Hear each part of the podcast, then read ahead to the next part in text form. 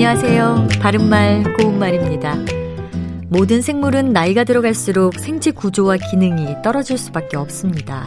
이런 것을 노화라고 하지요. 노화란 질병이나 사고에 의한 것이 아니라 시간이 흐름에 따라 생체 구조와 기능이 쇠퇴하는 현상을 말합니다. 신진대사가 잘 안 된다든지 주름살이 생기는 것도 모두 노화의 증세라고 할 수 있습니다.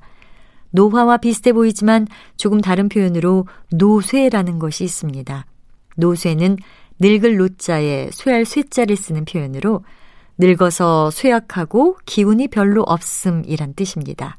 쇠하다라는 동사는 힘이나 세력이 점점 줄어서 약해진다는 뜻으로 근력이 쇠하다, 원기가 쇠하다 또는 기력이 쇠하다 같이 쓸 수 있습니다.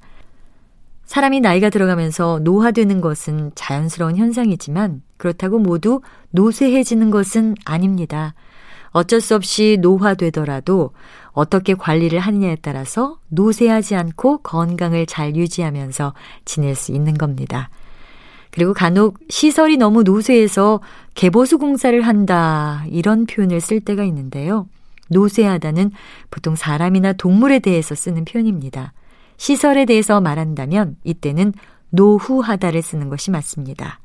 노후하다는 재구실을 하지 못할 정도로 오래되고 낡았다라는 뜻으로 교량이 노후에서 시급히 보수해야 한다 같이 말할 수 있겠습니다.